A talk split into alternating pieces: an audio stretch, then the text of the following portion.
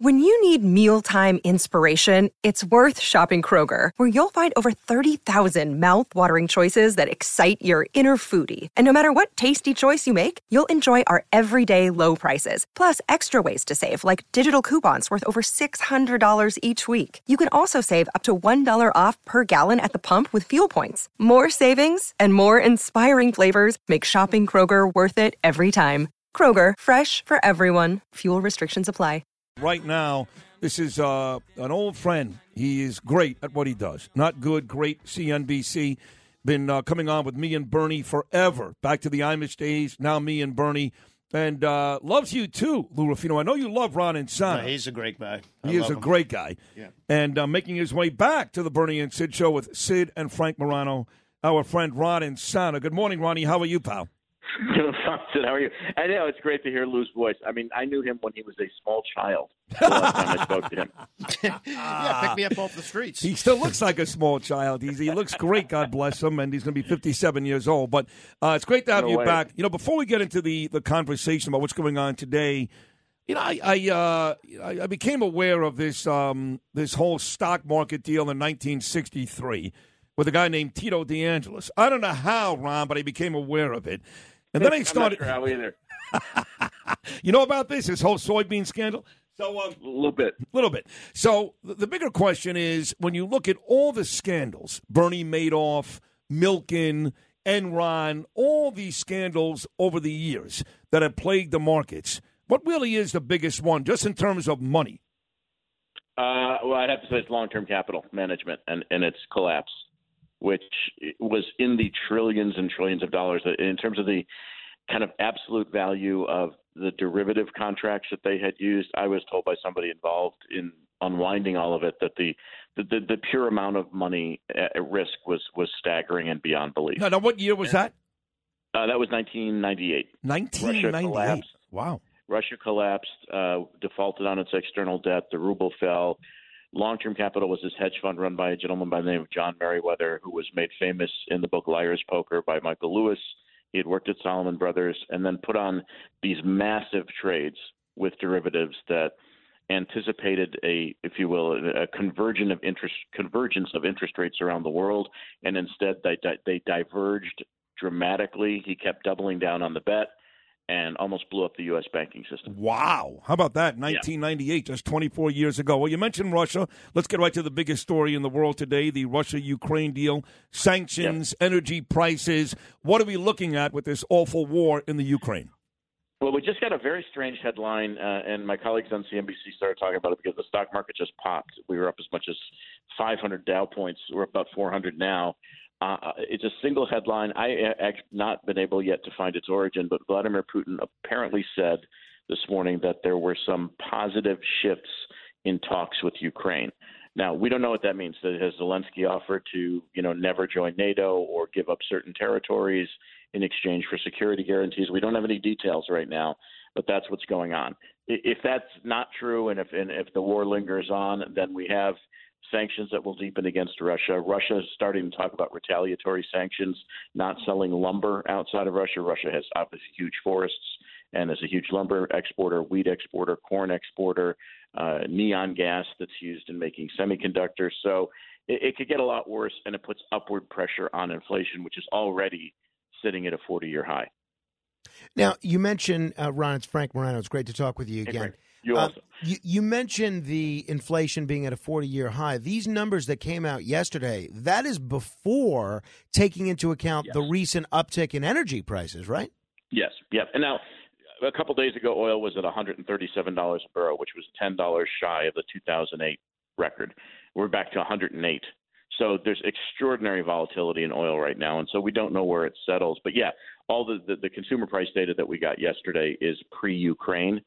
So we've seen things like lumber. We've seen, and you know, and rents, irrespective of what's going on in Russia, rents continue to climb around the com- country, and that's that's a big input. Energy obviously has, has spiked, and, and gasoline prices alone have gone up 75 cents a gallon at least since Putin invaded Ukraine. So yeah, there's still there's still more painful numbers to come. You know, you say since Putin uh, invaded Ukraine and You know, you and I, you can't get I closer. Uh, but I don't want to hear it. I don't want to hear about COVID. Truth is, this was in the making before closing the Keystone pipeline, relying on foreign nations to give us oil, all this nonsense. And, and yes, they've done a very good job, this administration, specifically Psaki, of all of a sudden making it about Putin. Before it was about supply chain issues, it was about COVID. Let, let, let, us be honest things. here, Ron. What's the issue? What's the issue? Okay, let's let's go back to pre. Let's go back to February of 2020. Where was inflation? Where was it? It wasn't where it is Under- now. Under two percent. Right. Okay, let's. Where was growth? Around two and a half percent. Where where was you know the the labor market? Perfectly fine. The unemployment rate was you know below four percent. Then we had the pandemic, which created multiple disturbances in the economy, both domestically and globally, disrupted supply chains. Uh, that China- is all true. China- But by the way, explain to me, because that's all true about the pandemic. When Donald Trump, that December before he left office, did the GNP not go up in, in, in massive, massive percentage numbers? Am I missing something? no, yeah, you're missing something. What is it? GDP? So nothing. GDP under Trump was about equal to Obama for all four years, matched. You know, straight up. Right before he So left office in December, when things started looking really, really ugly, did that number not spike to a number that no one could have predicted? Nobody? No, in fact, we started to contract. Manufacturing started to contract because of the China tariffs uh, at the end of President Trump's term, and that slowed the rate of GDP growth. Last December, just 2021, GDP was up about six percent. Not not when Trump was in office. Ron, let me ask you about something that's potentially even more polarizing than uh, the Trump versus Biden issue, and I, and I'm I'm not talking about the debate over uh, daylight saving time. I'm talking about uh, cryptocurrency. As try, as hard as I've tried, I can't wrap my head around cryptocurrency. What exactly did the president do with respect to cryptocurrency this week, and why are the Bitcoin people and the crypto people so excited and so bullish over it? I haven't figured that part out yet. I mean that that um, the president, uh, you know, suggested or, or, or ordered a study, a, a deeper dive, if you will, into the impact of cryptocurrency, how it's used, um, and whether or not it should be regulated further. Um, I think, in, in one respect, I think in the crypto world, they may be looking for rules of the road, if you will, that are clearer than what exists now. I don't see any of this as being necessarily positive. They're also looking at whether or not the Federal Reserve would launch a so called central bank digital currency, a CBDC, which I'm not in favor of. I, I don't listen, I, I've been studying this for a while now. I don't understand the, the use case for Bitcoin. And then there are 12,000 cryptocurrencies that exist beyond. Right, uh, Sid and I are starting our own. yeah, why not? you, as well you Why should. not? Yeah, Citizens United, you know, coin. Um, Well but- done, Ronnie. That's a good job. See, this, that's my Yeah. boy, It's Ronnie. called Steiner. Frankly Tie Citizens. it, There you tie go. It to the book, man. Tie it to the book. It's, it's, they should pay you in Bitcoin. Uh, you're in the book. Uh, they- They- no, no, they're not going to yeah. pay me in Bitcoin. We've been over that. But they actually asked, I think, Right. at one point, believe it or not. They actually did ask. We're leaving that to Eric Adams. Look to at Eric Adams. Bitcoin. Yeah, yeah, right, exactly. no, well, the, the underlying blockchain technology is extremely important because it will reduce the cost of financial transactions, make them more secure. Ethereum is most closely tied to blockchain. I, I just don't understand. I think I still think cryptocurrencies, and I may in the long run be wrong. I think it's a, a solution in search of a problem. The By way- dollar's just fine. Yes, uh, all of you folks, including Ron Insana, Frank Morano, Justin Ellick, Lou Rufino, Luca Grano, all in the book, which you should pre-order today at Amazon.com. So you know, Ronnie, that you're very close with me and Danielle. We've had enough of New York City, and uh, we're leaving. I'm actually leaving on March 25th, two weeks from today. But we wanted to make sure that we got our deal done before the Federal Reserve really raised those uh, those rates, which I guess, uh, according to you, may happen as early as next week. So it looks like we got our place in the nick of time. Yes, Did you get it in New Jersey? not New Jersey. I'm not coming back now. Okay. All right, because if my wife's a real estate agent, I would have been extremely pissed. Uh, I, right, I, so- listen, if I was going to Jersey, trust me, I would have gone to your wife. I know exactly what she does. I love your wife, but it's not New Jersey. No, no. Okay, fine. So, yes, next Wednesday, the Federal Reserve is going to raise rates by a quarter point to try to put a dent in inflation, and they're likely to raise rates for much of the remainder of the year if these numbers don't start coming down. So, if if this war in Ukraine lingers and Russia, you know, you start with retaliatory sanctions, and we put more sanctions on Russia, and and supply chains are further disrupted, then prices stay elevated, and the Fed keeps raising rates. But that process begins as Jay Powell, the chairman of the Fed, told us recently, next Wednesday. Quarter point hike, and then we'll see what happens from there. Very quickly, Ron, you talk about retaliatory mm-hmm. sanctions. One of the things we're seeing is all these American companies, Goldman Sachs, JP Morgan Chase, McDonald's, Starbucks, pull out of Russia. Putin is actually now threatening to take over some of the assets of these American and multinational companies that are in Russia.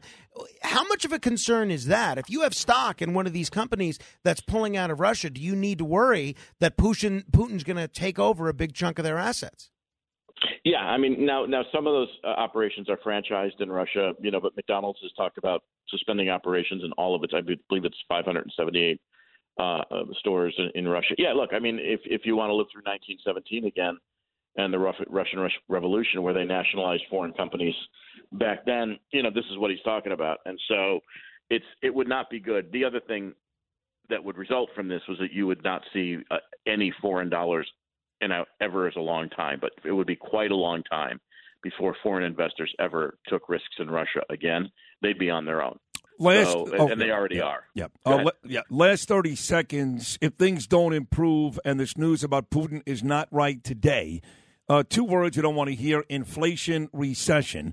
Uh, can you uh, see any scenario, Ron Insana, where inflation hits double digits and we are, in fact, mired in a real recession? Double digits. I, I, I, well, listen, it's not necessarily extremely hard to, to go there from here since we're at nearly eight percent. But I would hope not. I think some of the inflation pressures will ease. I do think if the Fed raises rates too much and this war lingers on, the risk of recession later in the year goes up to you know 50%. Wow. Right now it's not happening, but the economy is slowing down a bit. We're starting to see that with consumers. Although very quickly, I was in Orlando the other day for a speech. You would not believe how packed the airport was. It was a 50 minute wait to get through security. I know. No, I know. Did you wear a mask? So, yeah. of course you did. you, do you wear a mask? Uh, I, do you store a mask everywhere you go? Why, how does that go with you? I'm just no, curious. No, no, It's one of those Mike Myers masks if, if, I'm going to be near any one of you or your friends, right. I'm absolutely wearing a mask. Yeah, you may as well. So, you should wear two or three if it's me and my friends. I, I, know, I know. Yeah, I wear actually a full bodysuit when I'm around you guys. hey, Ronnie, I love you. Excellent job as always. you too, Thank man. you for coming out with me and Frank. You were great this morning. Thank you so much. Have a good weekend. You might love the Bernie. All right, be well. Man. You got it, pal. There he is, CNBC's Ron Insana.